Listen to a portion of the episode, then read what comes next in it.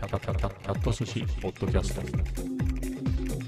第970回。今日は2023年10月17日火曜日です。いやーこれね5テイク目ぐらいなんですよね。今8時40分ぐらいですね夜の。4時台から撮ってんだよこれ。4時台から撮ってんだから、そんぐらいからやり始めてね。まだ早い時間からやろうかななん直し撮っては撮り直し。しかもフルレングスでやってね。40分とか喋ってそれをうーん言葉書いた方がいいかななんつってね。撮り直して、まあ、ひょっとしたら撮り直したいっていうか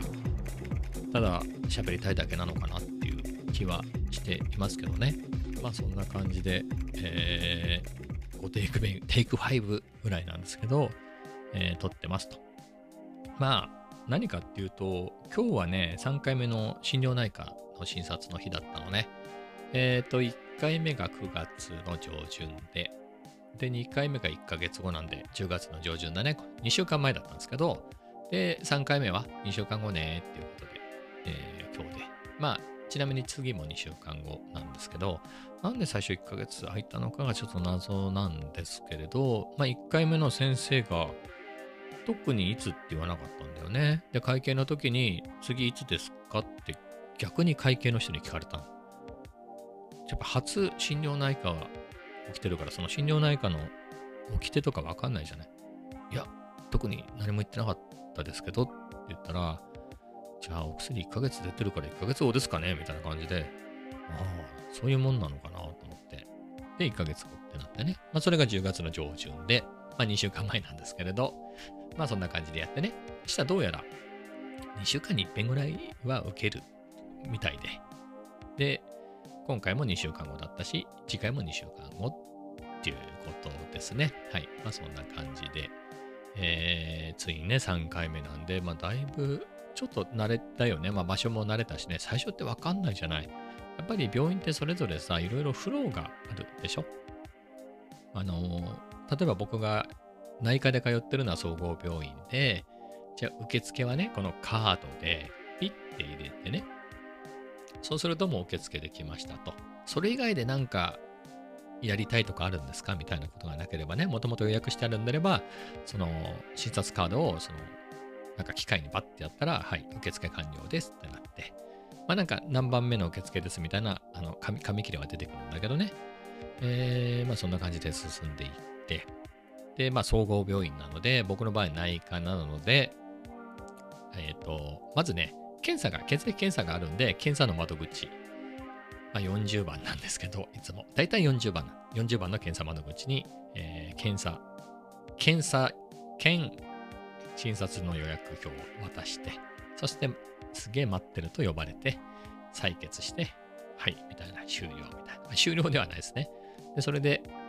あの、採血が終わったら、じゃあこれ、内科の窓口に出してくださいって言われて、内科の窓口に入れますと。したら、あとは予約の時間をひたすら待つと。まあ、早めにその採血には行ってね、えー喫茶店とかマックで、優雅に過ごすみたいなのもあるんですけれど、まあ、それで、まあ、早く自分の番が待ってくるってことはないんで、まあ、ちょっと前にね、予約のちょっと前に戻ってきて、えー案の定、10分15分押し、そして自分の番が来てみたいな感じで、っていうのが、そして診察が終わって待ってると、内科の受付から呼ばれて、保険証見せてくださいみたいな。まあ、3ヶ月に一遍なんでね、3ヶ月に一遍の追なんで、あれ月1に保険証見せなきゃいけないでしょ。まあ、みたいに見せて、そうして、あれですね、そうなった後に、えー処方箋と、えっ、と、あと、生産してってくださいね。あと、次回の予約表です。みたいなのを渡してもらって、それで、下に自動生産機があるんで、こう、ピッてこう、バーコード移すと、あの、お金いくら払いって出るんで、まあ、最近クレカも使えるようになったんで、クレカピッて入れて、まあ、それで支払って、無事完了と。まあ、そこから、その通りのね、総合病院の前って言ったらさ、診療、診療内科じゃない、ごめんなさい。何？あのー調剤薬局が並んでるわけね。まあ、そこでいつも行ってるところに行って、そこで薬を処方してもらって、あとは、さて、どうしようかな、みたいな感じでね、せっかく病院、辛い思いもしたし、どっか行っちゃおうかな、なんつってね。まあ、そんな感じで過ごしますと。まあ、それが、総合病院なんだけれど、心療内科っ、まあ、心療内科がっていうよりは、まあ、病院によってそれ違うじゃない？もうちょっとちっちゃいクリニックってなったらね、そんな感じでもないし、えー、だったりするので、そうよね。だから、心療内科も、今言ってる心療内科はまた違った感じなんだよね。まあ、とにかく、ここに診察カード入れる、来たら入れろみたいな。今月初めてだったら保険証も一緒に入れろみたいな感じで入れるって入れとくと、毎回毎回なんかね、ま、なんだろうな、オフィスビルをワンフロア、ツーフロアぐらい借りてんのかな。で僕がいる限りで言うと、多分普通の診察はワンフロアでやってるんだけど、なんだろうな、変な作りなんだよね。えー、なので、普通の総合待合室的な、でもそこにも診察室がありますみたいなところで待ってんだけど、あなたは第2待合室ですみたいな、そっち側にある第6診察室ですみたいな感じで言う。毎回言われるんだけどね。まあそっちの方に行って、待って。で、待ってると、大、そのメインの待合室はコーヒーとかドリンクがあるんだよね。あ、なんだったら飴ももらえたり、ただで舐められるんだけど、まあ、リラックスできるようになってるんだけど、第2はそんな風になってないんでね。まあでも、総合の方で待ってて、そろそろっていう頃にはね、呼ばれるんで、行って、まあそうすると呼ばれて、で、まあ診察してみたいなね、まあ、そういう流れで、それが終わったら会見のとこに行くのよ。何も持たずに会計に行くの。で、待ってると、会計の人に呼ばれて、いくら、あの、処方箋が出て、で、今回いくらですみたいな。金払えみたいな感じだよね。で、次回の予約ですけど、みたいな、いう感じなのよ。だから総合病院だと、先生とお話ししてるときに、あの、じゃあ次回はまた3ヶ月後ですね。えっ、ー、と、ここの日でどうですか？みたいな。先生ってほら、あの、曜日によって、この曜日、この曜日、この曜日来るみたいに、この病院にはこの曜日とこの曜日とかなってたりすることが多いでしょ？なのでそんな感じで自分が来るね。だから、いつも、総合病院は僕は大体月曜日行くんですけど、月曜日の早い時間結構しんどいんで11時っていうのにしてもらってね。だから11時、3ヶ月後付近で11時に空いてる日っていうので、まあ、入れてくれてるんですけど、まあそんな感じなんだけど、この心療内科の方はね、もう勝手がよくわかんないから、まあ、先生が、じゃあまた次回2週間後ねって言われたんで、で、会計の人が、先生いつって言ってましたっつったら2週間後って言ってましたっつって、時間はいつがいいですかって言うから、まあ今ぐらいの時間空いてますかっつったら空いてますって言うんで、じゃあそこでってお願いして、まあ、薬が2週間分しか出ないからね、その日のどっかに来ないといけないよね。だそこが仕組み違うよね。だってほら、先生ね、その主治医と話してる段階で時間も、日付と時間まで確定しちゃうんでね、総合病院。僕が行ってる総合病院は。で、心療内科の場合は、2週間後みたいなのは決まるけれど、時間まではね、そこは会計っていうか受付っていうところで決まるっていうね。じゃあ、その日は空いてませんでしたったらどうすんだって話は2週間後って言っといて。ね。まあ、そういうことはないんでしょうけれど、まあ、多少ずれてもね、あの30分前とか後でも、まあ別にいいっちゃいいけどね。まあ、みたいなところで、まあ、いろいろ違うなっていうところですよね。違いがあるなっていう。あと、まあ、そもそも診察してることが違うでしょ内科っていうのはさ、やっぱり採血した検査、結果であるよね。その推移とかが大事じゃない？まあ、尿検査だったりね、えー、採血だったり、まあ、他の検査をすればそういうものであったり、あとは僕の場合、日々モニタリングしてる数字どうなの？みたいな、それ聞いてんの？みたいなので、えー、診察しますけれど、まあ、心療内科はね、そうやっても3回目なんで、まあ、どうなんですかと。薬飲んでどうですかと。気持ちはどうなんですかと。眠れてますかとか、まあ、そんな話をさせてもらってっていうのなんでね。だいぶ違うし、あとなんだろうな内科って、内科の方がまたやっぱり分かりやすいよね。どっかが痛いとか、先生これ血圧なんかもうちょっと下がっても良さそうなもんだけど、これ薬変えてくれないですかとか、これ量が増え、増やした方が良くないですかみたいなことは数字でお互い言えたりするんじゃん。いやいやいや、これから暖かくなるから大丈夫じゃないですかとか、ね、えー痩せりゃいいんじゃないのとかね、まあ、いろいろなのがあったり、あとは血圧で言えばね、まあ、いろんなところがあるんで、まあ、そんなことがあったりするんですが、まあ、心療内科っていうとね、まあ、ただ心療内科っていうのは僕も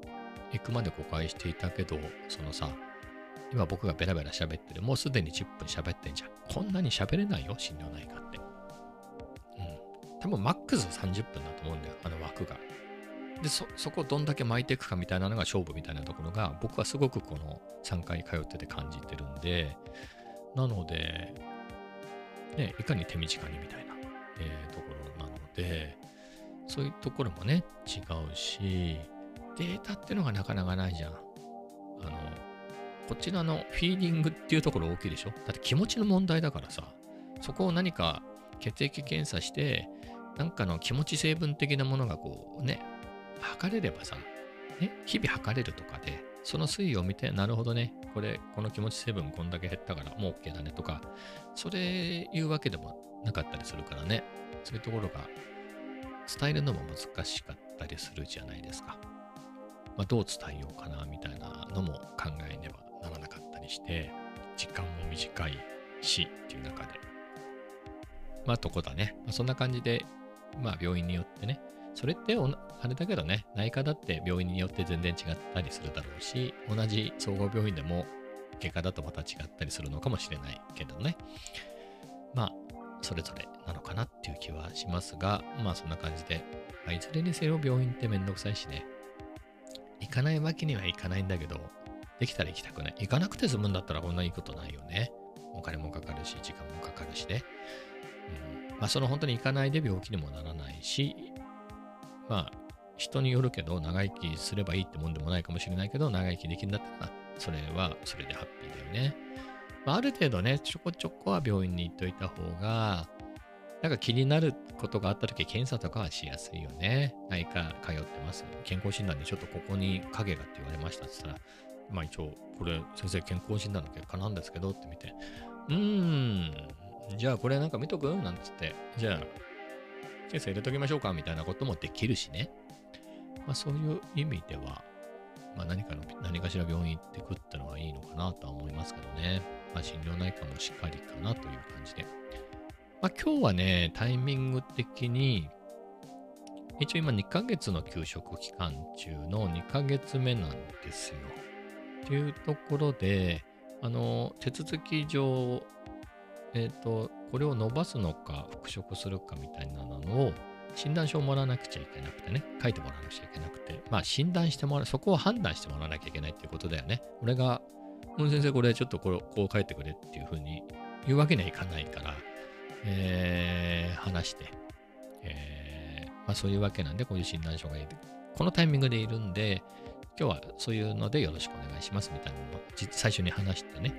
あ、なるほどね、了解ですって。で、まあこれ、これこれこんな事情があります。もう長いんだよ。僕のいろんな長年溜め込んだやつがあるから、それを話し切るとには2時間必要で、そんな時間は心療内科にないのはもう分かってるから、まあ、ざくっとこんな一言で言うとこれがあります。この問題があります。この問題がありますと。こう3つ、4つありますと。で、それぞれこういう対策はやってるんで、あのそれはそれでやってますが、まあ、みたいなところはちゃんと話さないと、それはこっちでは直せないよみたいな話になっちゃうんで、それはもう重々承知で、それは、それは別でやってますと。えーで、つきましてはってわけで、こういうわけで。っていうのでね、説明すると、なるほどと、先生も。これは負けそうだぞと。負けそうっていうのは、その、時間をしがちでしょ？僕15分遅れてスタートしてるから。も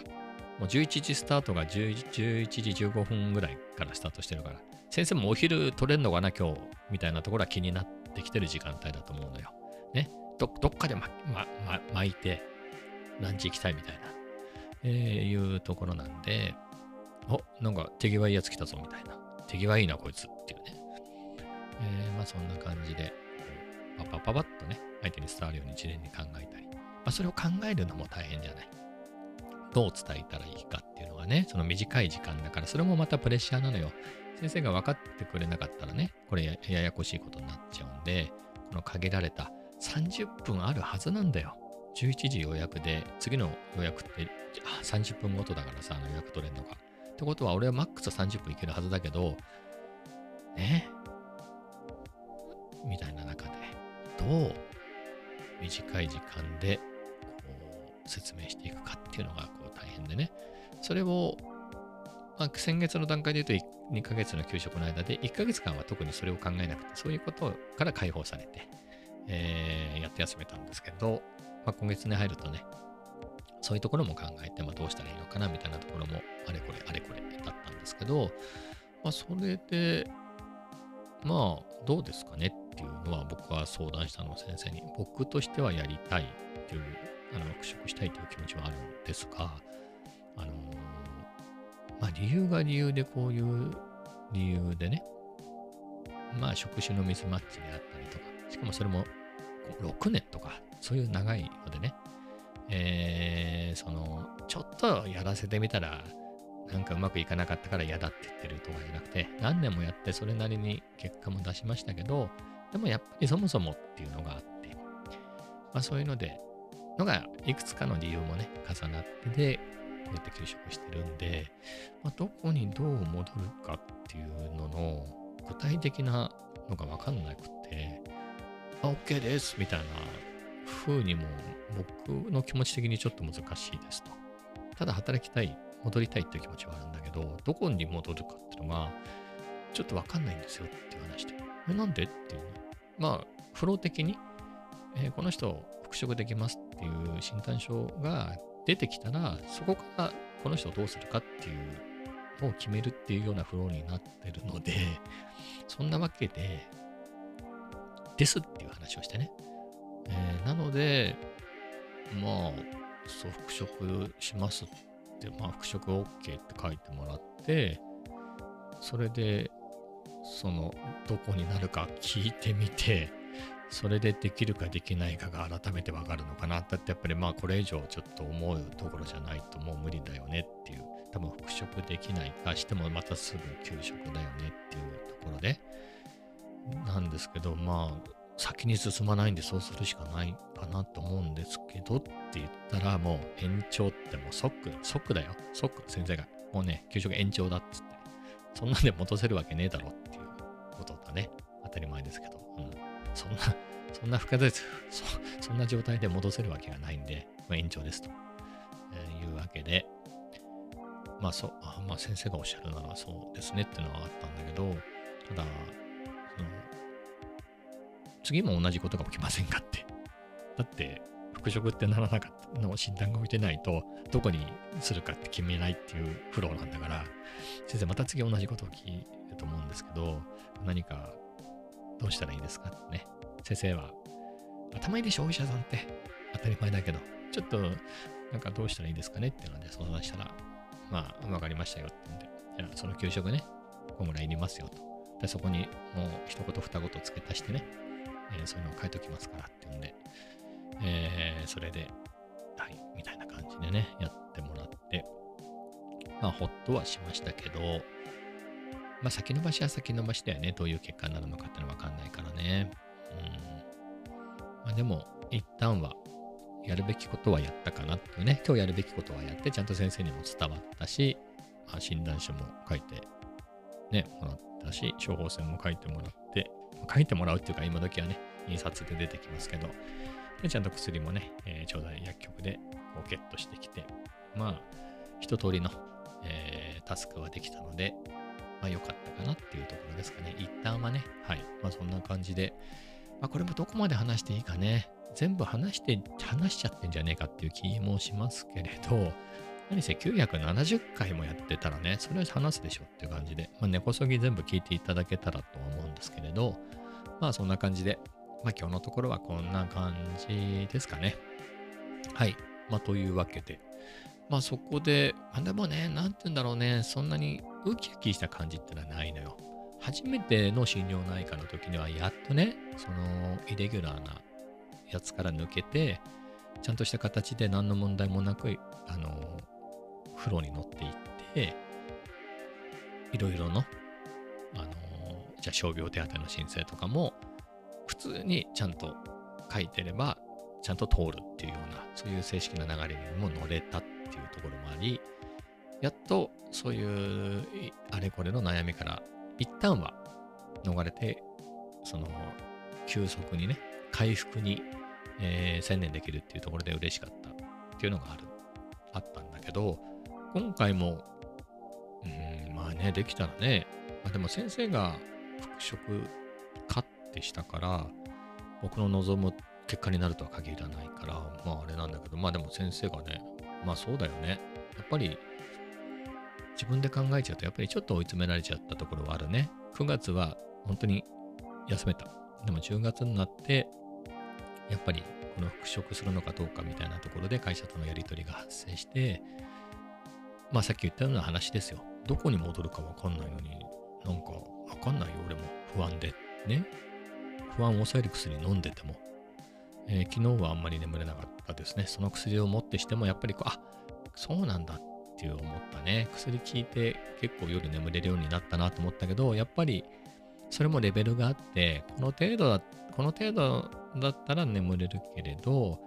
ここぐらいのレベルの不安になってくると、ちょっとそこも眠りも浅くなっちゃうんだなとかね。そういうのはいろいろあるんだなっていうのがね、ちょっと体験してみていろいろ勉強になりましたねっていうところですね。まあ、そんなわけで、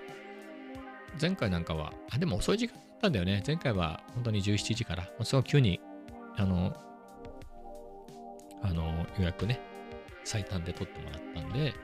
えー遅い時間だったんですけど、今回、あの、初回はね、今回は朝11時。その方がいろいろできるでしょ。11時だったらね。柏の病院だから、11時から、まあ、1時間ぐらい経った後でもね、僕はあんまりランチとか食べたりそそ外でしないであれですけれど、まあ、コーヒー、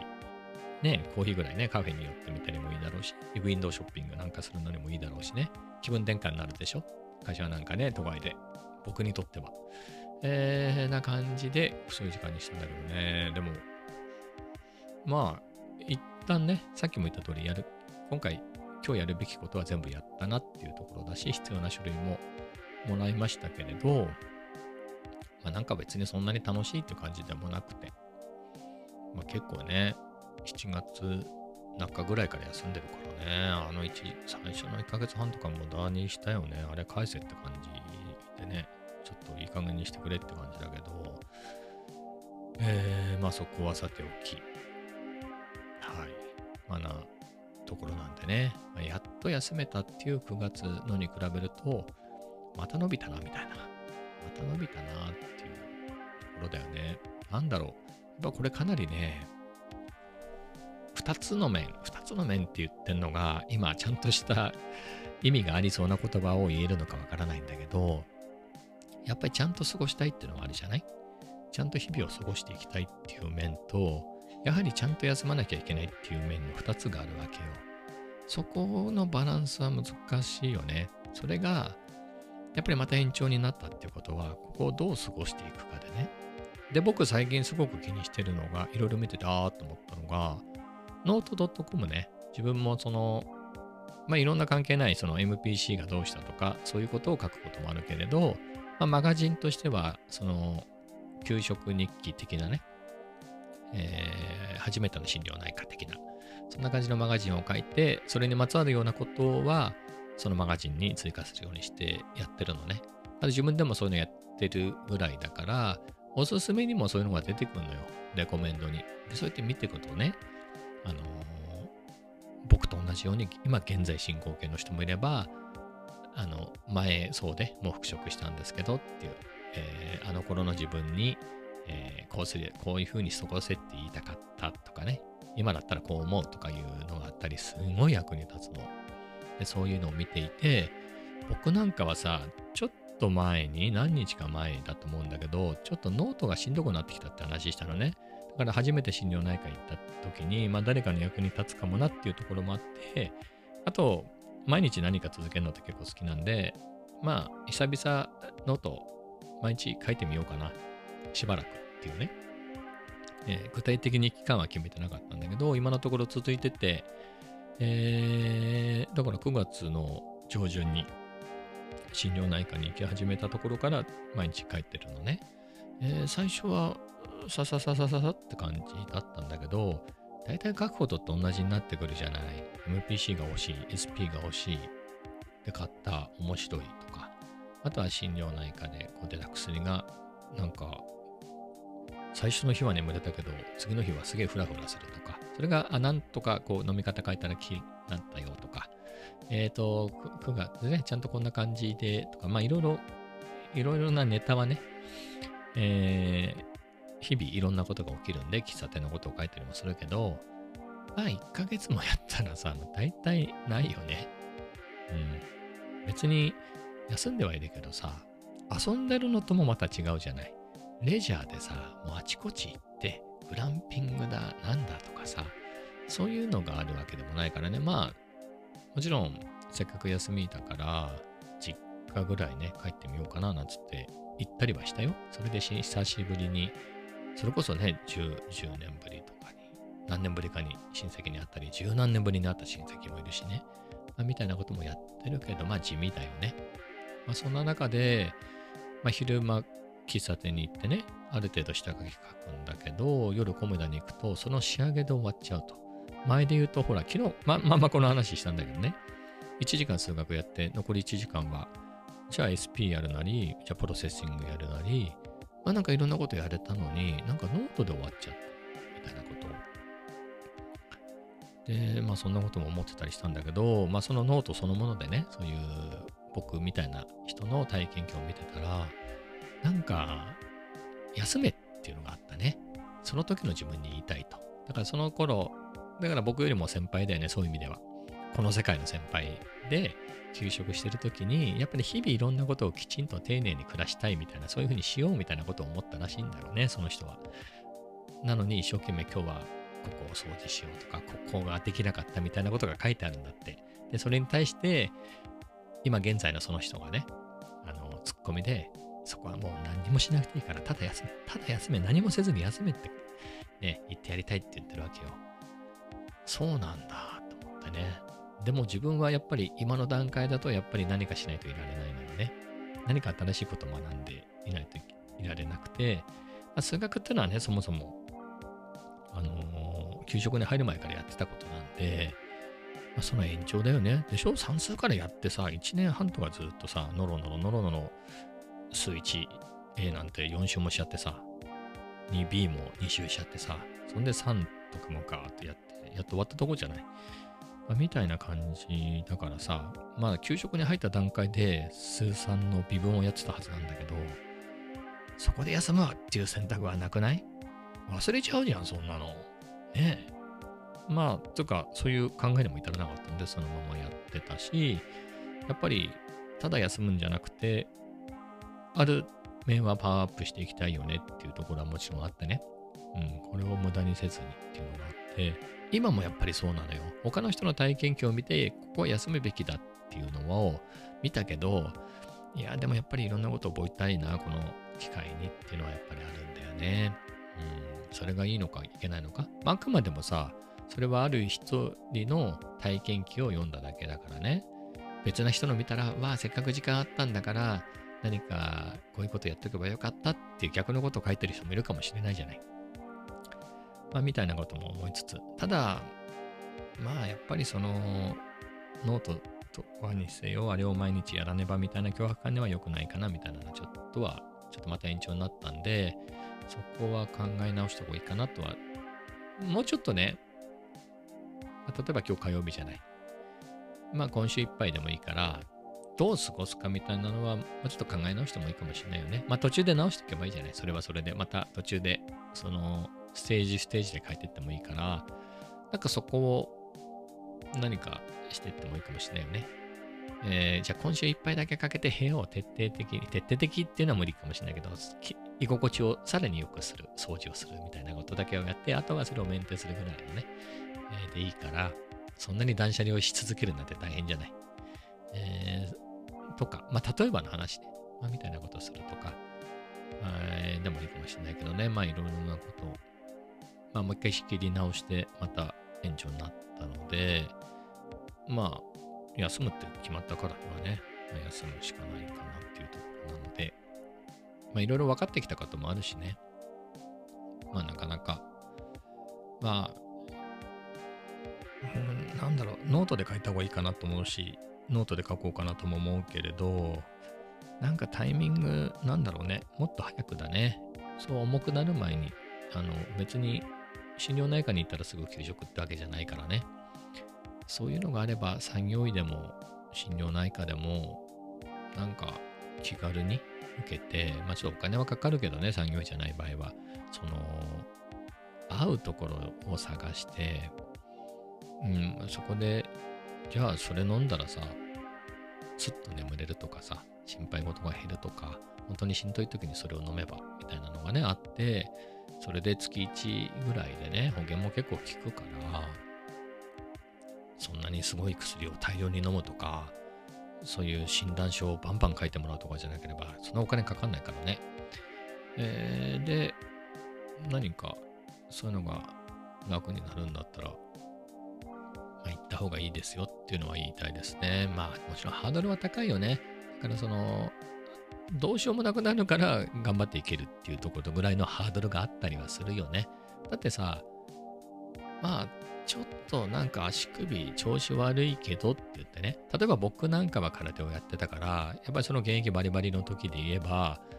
やっぱりなんかちょっとおかしいかなって、まあ接骨とかそういうところだけど、そういうところには行くよね。やっぱり稽古に支障が出るから、まあちょっと痛めたぐらいならいいけど、なんか長引きそうだったらちょっと早めに行って、ちょっと見てもらったりとかね、まあしたりとかするし、だけど、まあ例えばまあ今はもうちょっとコロナ禍を過ぎたけど、じゃあそまあコロナより前の、もう本当もうずっと前の世界の常識でいくじゃないちょっと鼻がムズムズするなではなかなか病院行かないじゃない。ね。えーまあみたいな感じでわかるのはわかるんだけどね。あでもそこそこ、うん、早めにいろいろ行った方がいいかもしれないねっていうね、そういう。だ僕なんかはさ、そうは言ってもまださ、いや僕が理論的で賢い人間だって言いたいわけじゃなくて、少なくとも、まあ、こんぐらい一応順序立てて先生に分かりやすく手短に伝えられるようなことを事前に考えては伝えられるぐらいのメンタルではいるわけじゃない。でもそこも完全にっていう人もいるわけでしょ？別にもともとはそういうのができる人なのに完全に壊れてなんかもう起きられないみたいな人もいるでしょきっとそういうまで行っちゃうともう本当に何もできないし部屋も散らけ放題になっちゃうみたいなまあ、みたいになっちゃう場合もあるからね。だから、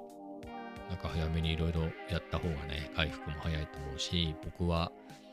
結構長くなっちゃったでしょ、休みが。まあ、そうじゃなくて、もっと短いうちにね。なんだったら休まなくていいいいんだったら、休まなくても済むならその方がいいしね。楽しいさ、旅行とかさ、そういうのに使った方がいいと思うんだね、休みは。えーそういう方がいいのかなと思うしね。うん、みたいなこと思いますね。はい。まあそんな感じですかね。えー、まあそんなところで。まあで、まあ診察終わった後、まあ柏で気分転換とも思ったけどね。なんかそんな感じでもなかったね。一応まあせっかく来たからね、やっぱ気分転換、まあせねばみたいな感じで、えー見たけど、まあ特に面白いものもないんだよね。そううん。なんかまあすっきりしないところあるじゃん。別に診断に不服はないよ。うん、全然ちゃんとやってくれたなと思うけれど、まあそんなわけで、かといって、ね、ガツッととんかつ食べようとか、なんかあの、牛タン食べちゃおうかなとかいう感じも全然ないし、まあ、ただその、このモヤモヤとした気持ちはあるから、まあ、これノートに書きたいなと思って、まあカフェでね、えっ、と、コンパレでガーッと書いてね、まあそれでいいかなって感じでしたね。まあその後一応ハンズとかビックとか見たけどね、えーまあ見ましたが、特に何っていうのもなくね、ただ見ただけっていうか、まあそれだけでもちょっとした気分転換にはなるからね。でもね、僕思ったの、そそもそもあし、今日、今日ね、今日柏に行くから、ユニクロでかいのあんじゃん。あそこでスウェット買おうと思ってたの。スウェットなんでっていうと、まあ、リモートに入ってから家にずっといるっていうね。まあ今は給食だからさらに。で、さらに今で言うと、その、ジム行くでしょ？ほんの1ヶ月前だったら半袖短パンでジムに、あの、コメダに行きます。で、コメダの中は寒いから、バックパックに、えっ、と、パーカーと、あと、なんだっけ？ストールっていうか大判のストールね。カシミヤのストールを入れといて、ボロボロだったやつ。あれをかけて、まあ、暖を取りつつ、まあ、米田にいて、帰りはそのままバーッとジムに行って、そのままの格好でね、だって半袖で短パンだから、それで運動して帰ってくるってやってたんだけど、もう寒いから、えー、それが短パンは無理だなと。でも着替えるのはなるべくめんどくさいから、あの着替え室も1個しかないしね。なので、まあ、トレパンというか、スウェットで今済ましてんだけど、そのスウェットも結構前に買ったやつでボボロいから、あれ何種類かあってもいいかなみたいなね。えー、で、それを買おうと思ってたんだけど、すっかりそのこと忘れてね、柏、特に見るとこねえなーなんて思いながら、うん、柏の駅の改札入ってから思い出して、ユニクロだと思ってね、はい。すっかり忘れてましたね。まあで、まあいつもの喫茶店にちょっと寄ってね、ちょっとホッとするねっていうところで、ちょっとホッとして、モカマタリを2杯飲んでですね、えー、またノートの続きを書いて、のんびりしてジャズを聴いて、何の曲かはさっぱりわかんないけど、ジャズを聴いてね、まんまとおしゃべりをして、久しぶりに自分の好きな席に座れて、まあそんな感じで帰ってきて、で、今日はね、まあなんかまあ疲れちゃったなと思って、まあいろいろ歩いたんで、あの、なんだろうな、歩数的には全然1万歩余裕で超えてたから、まあその、コンパルでね、コーヒー飲んだりもしたし、まあ喫茶店にも行ったしで、まあ、米田はいいか、みたいな感じで、はい、今日はね、家でね、ポッドキャストを5テイク目で、4時台から撮っても9時。俺何時間ポッドキャスト撮ってんだ？ポッドキャストをワンテイクに限定した方がいいね。はい。みたいな感じなんですけれど。まあそんな感じでやっておりましたっていうところですね。まあその辺が僕の近況でございます。まあ特に面白いことも言わなかったですけれど、何かね、そういうところでいろいろお悩みの方があったら、ね、えー、何でもそうだよね。病気でもそうだよ。まあ体の方もそうだけど、まあ、ひどくならないうちにね、いろいろ行かれた方がいいんじゃないですかねっていうのが僕のアドバイスですかね。はい。はいじゃあ、そういうわけで、ディレイをかけながらお別れしたいと思います。それでは、また明日。